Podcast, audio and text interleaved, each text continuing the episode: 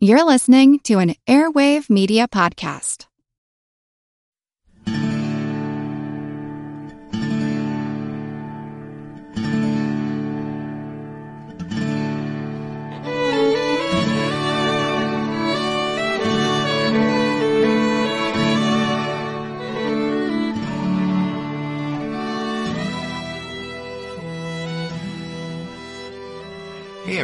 Thanks for tuning in to the 99th episode of our Civil War podcast. I'm Rich.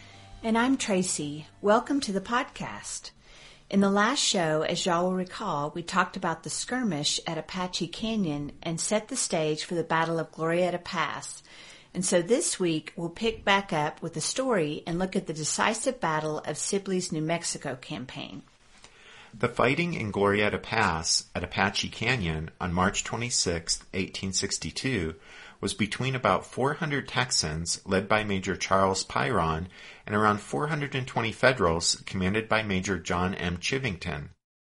Several days earlier, Pyron's detachment had advanced eastward from the territorial capital of Santa Fe on a collision course with a strong enemy force marching from Fort Union. That force, made up of Colorado volunteers, regular infantry and cavalry, and two batteries of artillery, about 1,300 men in all, was under the command of Colonel John P. Slough, a 33-year-old Denver lawyer.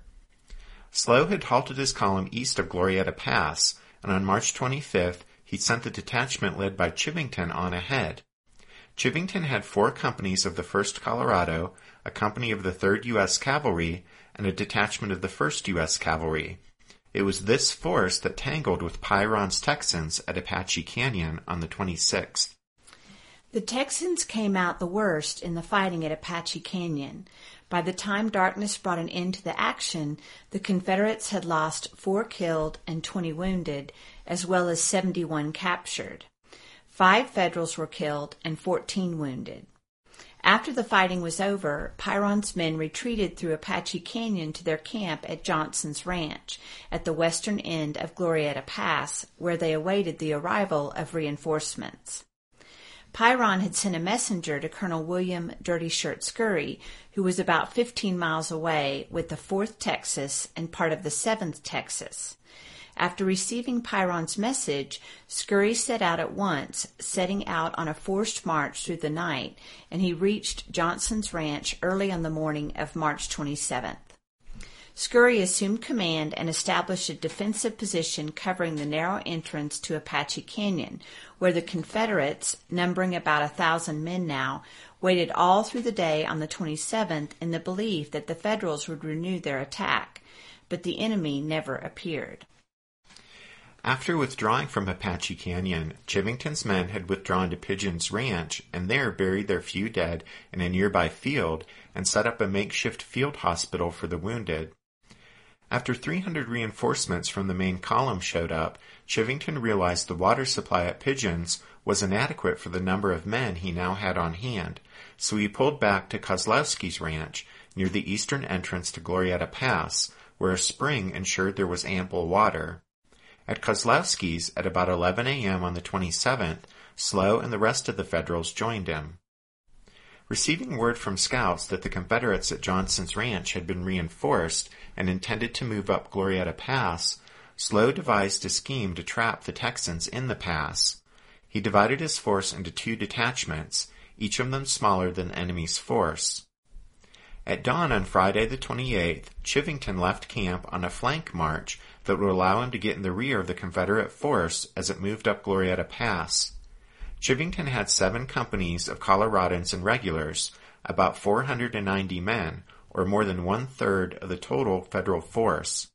Chivington's column would be guided across the high wilderness south of Glorieta Pass by Lieutenant Colonel Manuel Chavez and a group of New Mexico volunteers.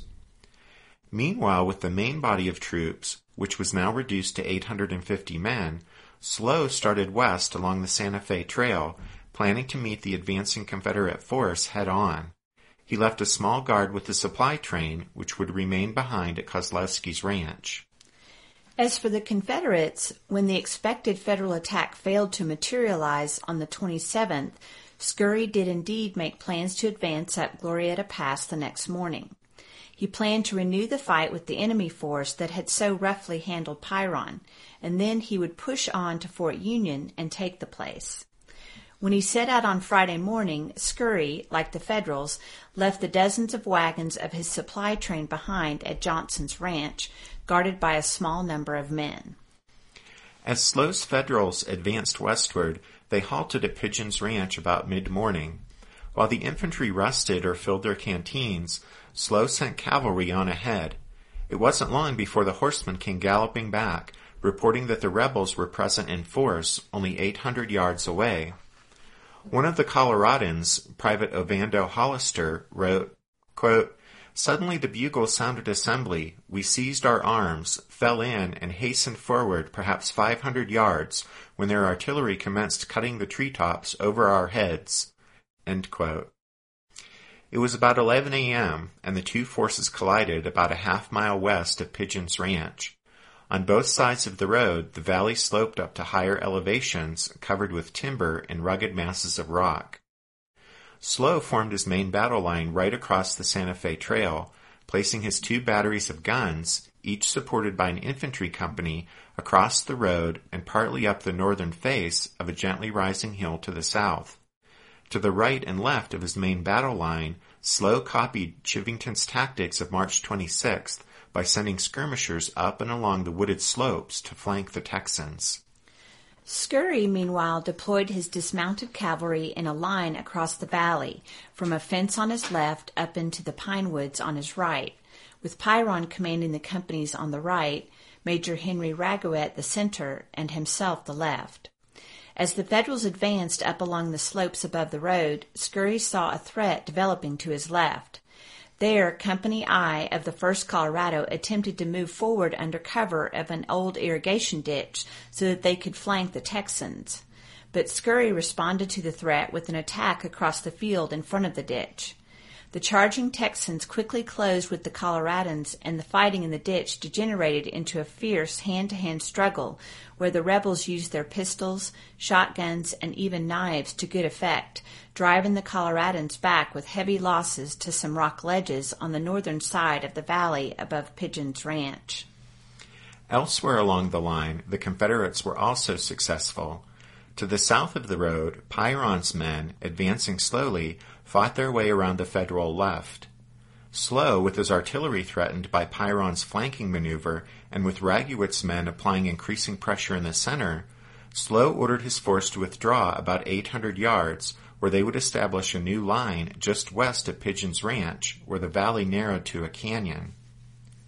While Pyron's men continued to push forward on the Confederate right, the Texans' guns moved up to new positions, and the artillery of both sides hammered away at each other.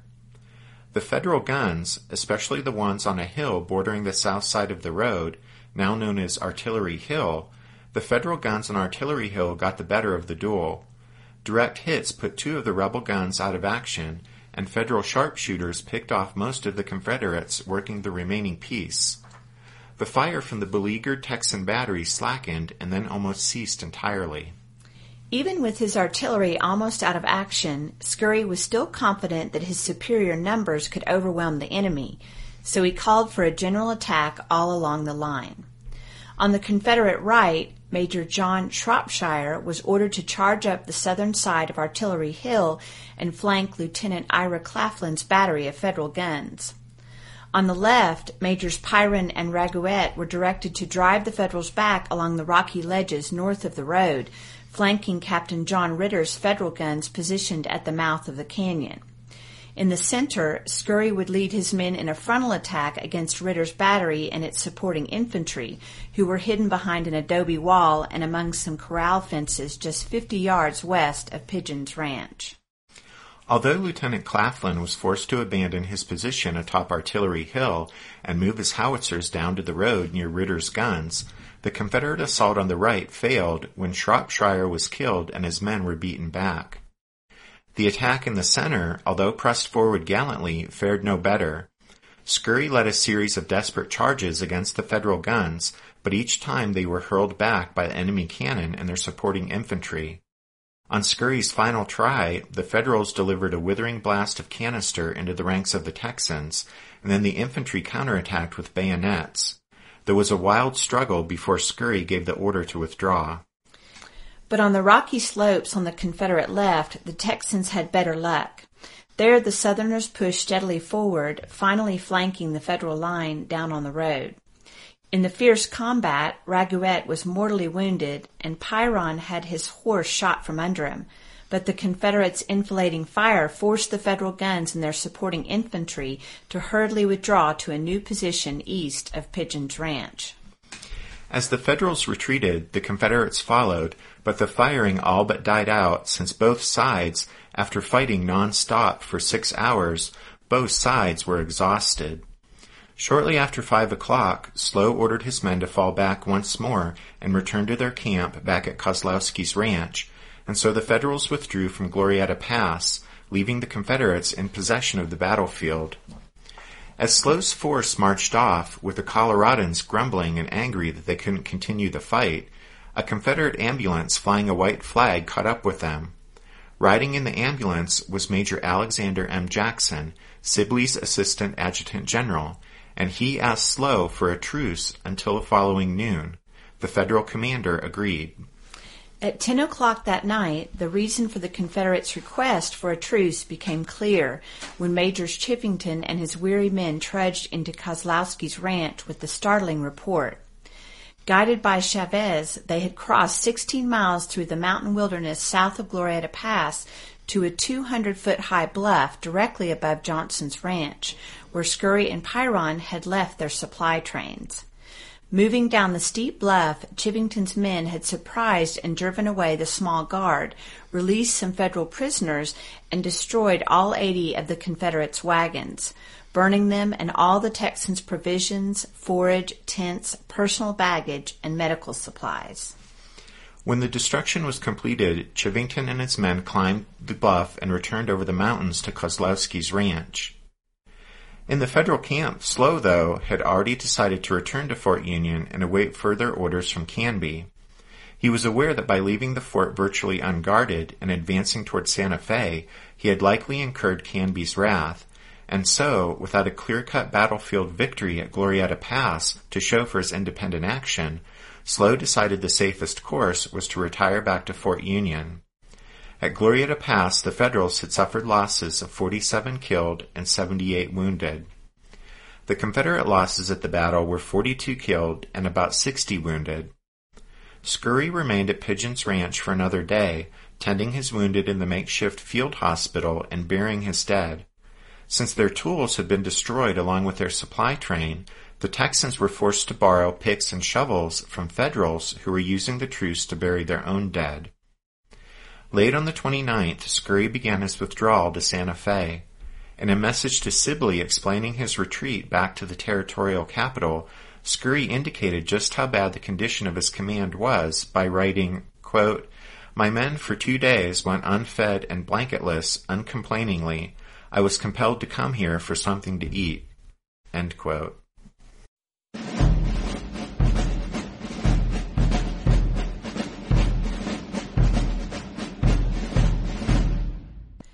Chivington's destruction of the Texan supply train at Johnson's Ranch made it clear that the battle at Glorieta Pass, far from being a Federal defeat, had in fact been an absolute disaster for the rebels.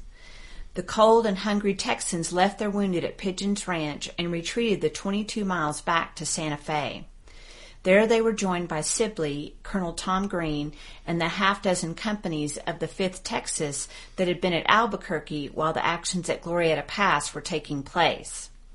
The Confederates ransacked Santa Fe, scrounging and confiscating everything they could find in the way of provisions and supplies, including a stock of government blankets intended for distribution to Navajo Indians. But the Texans had already been in Santa Fe for nearly a month, and so there wasn't much left in the territorial capital to confiscate, and the nearby villages and farms had also already been picked clean of foodstuff and forage. And so even after plundering Santa Fe and the surrounding countryside, Sibley's force still only had about 20 days' rations.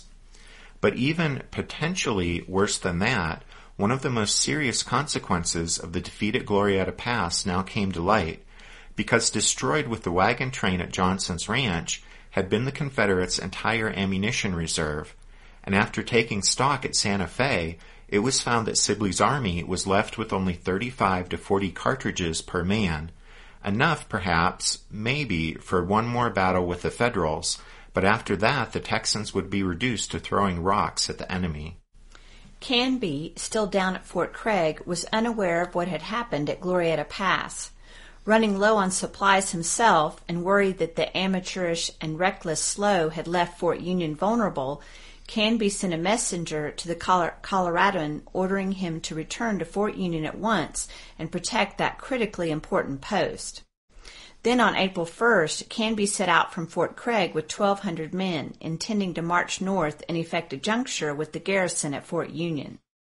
But when Canby reached Socorro, 30 miles north of Fort Craig, he learned that the action at Glorieta Pass had been a disaster for the Texans and that they had withdrawn to Santa Fe. After he received that information, Canby decided to alter his plans.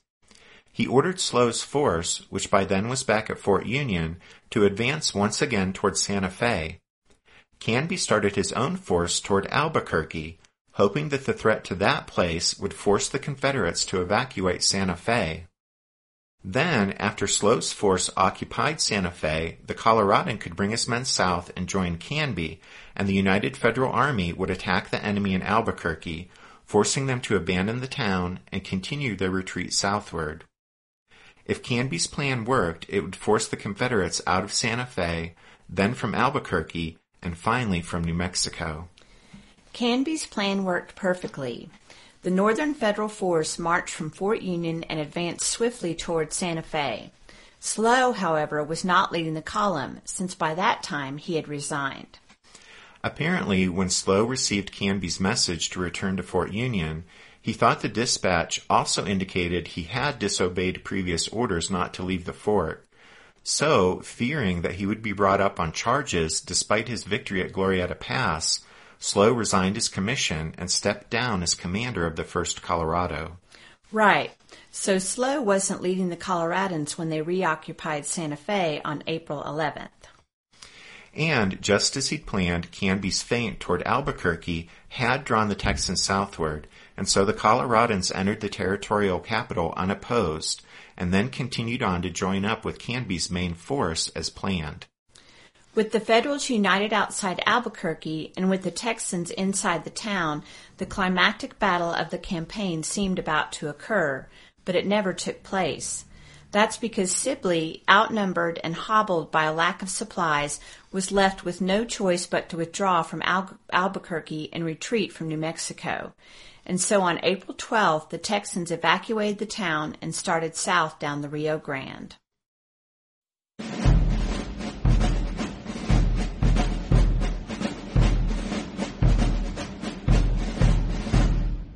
Want to learn how you can make smarter decisions with your money? Well, I've got the podcast for you. I'm Sean Pyles, and I host NerdWallet's Smart Money Podcast. On our show, we help listeners like you make the most of your finances. I sit down with NerdWallet's team of nerds, personal finance experts in credit cards, banking, investing, and more. We answer your real-world money questions and break down the latest personal finance news. The Nerds will give you the clarity you need by cutting through the clutter and misinformation in today's world of personal finance. We don't promote get rich quick schemes or hype unrealistic side hustles. Instead, we offer practical knowledge that you can apply in your everyday life. You'll learn about strategies to help you build your wealth, invest wisely, shop for financial products, and plan for major life events. And you'll walk away with the confidence you need to ensure that your money is always working as hard as you are. So turn to the nerds to answer your real world money questions and get insights that can help you make the smartest financial decisions for your life. Listen to NerdWallet's Smart Money Podcast wherever you get your podcasts. The Confederates' evacuation of Albuquerque was just the beginning of a long, agonizing retreat all the way back to south central Texas.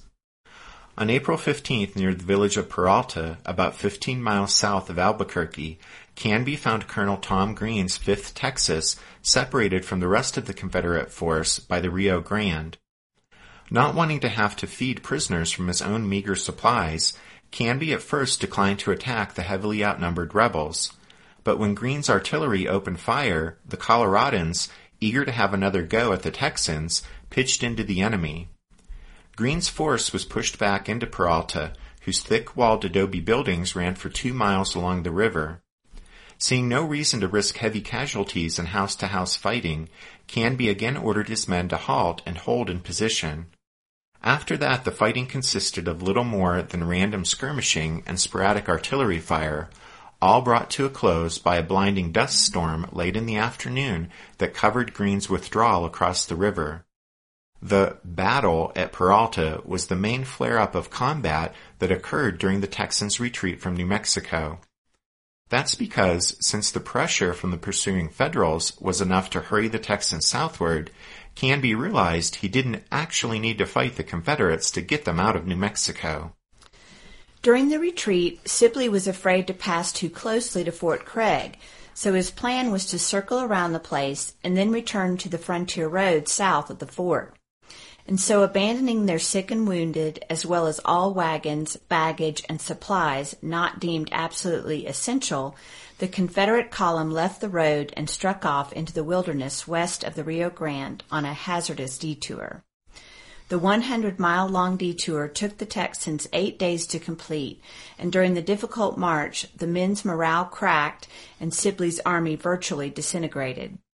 As the column struggled through the waterless wasteland of narrow, sandy canyons, dense thickets of chaparral, and up and down steep, thickly timbered mountainsides, discipline dissolved, and according to one survivor, it was every man for himself as the Texans found themselves engaged in a desperate daily battle for survival. Quote, no order was observed, no company stayed together. The wearied sank down upon the grass, regardless of the cold, to rest and sleep. The strong, with words of execration upon their lips, pressed feverishly and frantically on for water. Throughout the ordeal, Sibley failed to exercise leadership or provide inspiration to the men. He rode in an ambulance, ignoring the desperate plight of his troops. The head of the bedraggled column finally reached the Rio Grande again on April 25th. Sibley then paused at Mesilla, but was back at Fort Bliss near present-day El Paso by the first week in May. Behind him, his tattered, half-starved troops were strung out for fifty miles. They cursed him for his, quote, want of feeling, poor generalship, and cowardice, But the Texans' nightmare wasn't over once they reached Fort Bliss, because there Sibley learned that a column of federal troops from Southern California was nearing the Rio Grande to reinforce Canby's force in New Mexico. The oncoming Federals were a force of 2,350 men, composed of various California volunteers and a company of regulars from the 3rd U.S. Artillery. The force had been assembled at Fort Yuma on the California-New Mexico border. In command was James H. Carleton, a veteran Army officer. Moving eastward, elements of Carleton's so-called California Column had reached the neighborhood of Tucson by mid-March.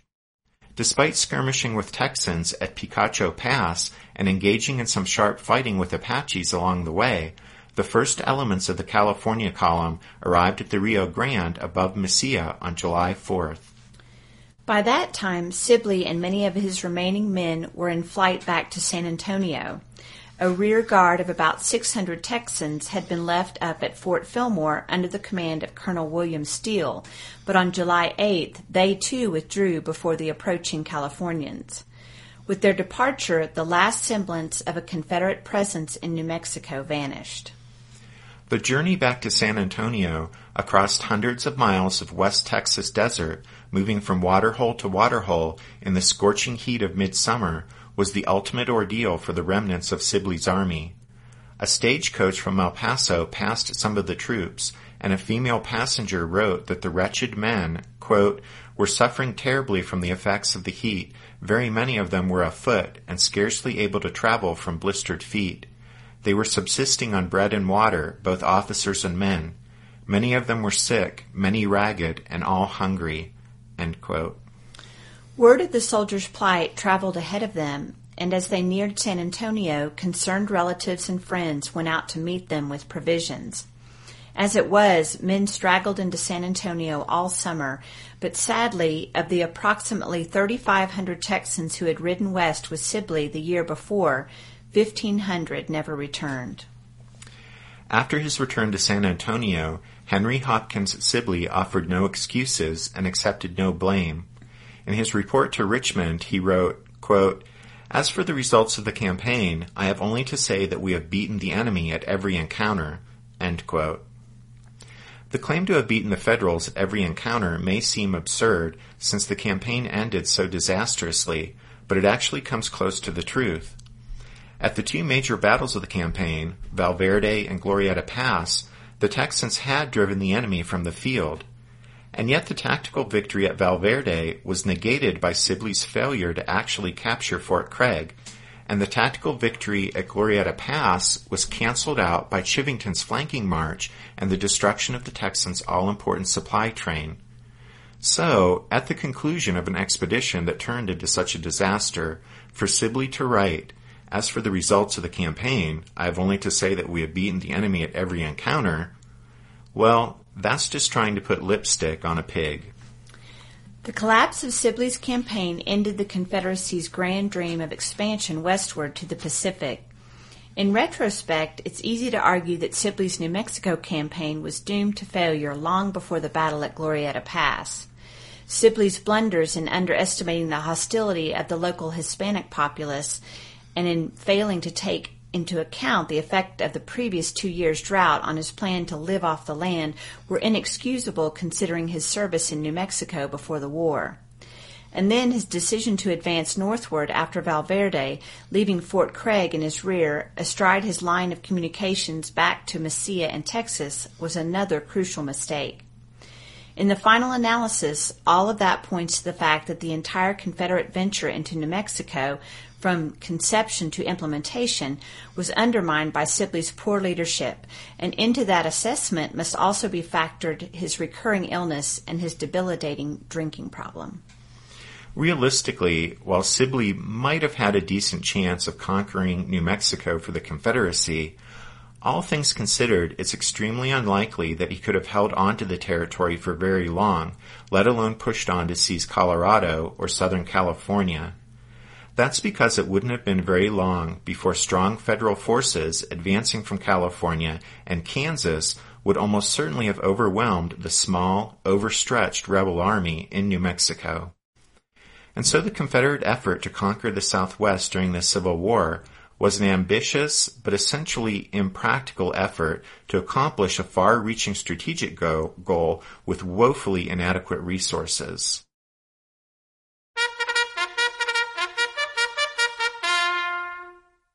That means it's time for this episode's book recommendation. And this time we have not one, but two books for you.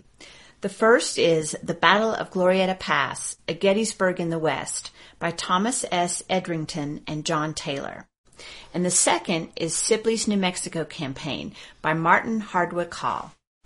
Tracy and I spent four episodes on this story arc covering the Confederate attempt to conquer the American Southwest – but we really could have spent twice as long as that talking about this really fascinating chapter in the story of the Civil War. But we could only really hit the highlights on the podcast, so if you're interested in digging deeper into all of this on your own, we really do encourage you to pick up some of these books that we've recommended in these four episodes. To find all of those book recommendations, just head to the podcast website at www.civilwarpodcast.blogspot.com. As we wrap things up, we'll thank Spiritwood Music for their permission to use their song Midnight on the Water as the intro and outro music here on every episode of the podcast. And then thanks to all of you guys for listening to this episode of the Civil War, 1861 to 1865, a history podcast. We hope you'll join us again next week for episode number 100, but until then, take care. Thanks everyone. Bye.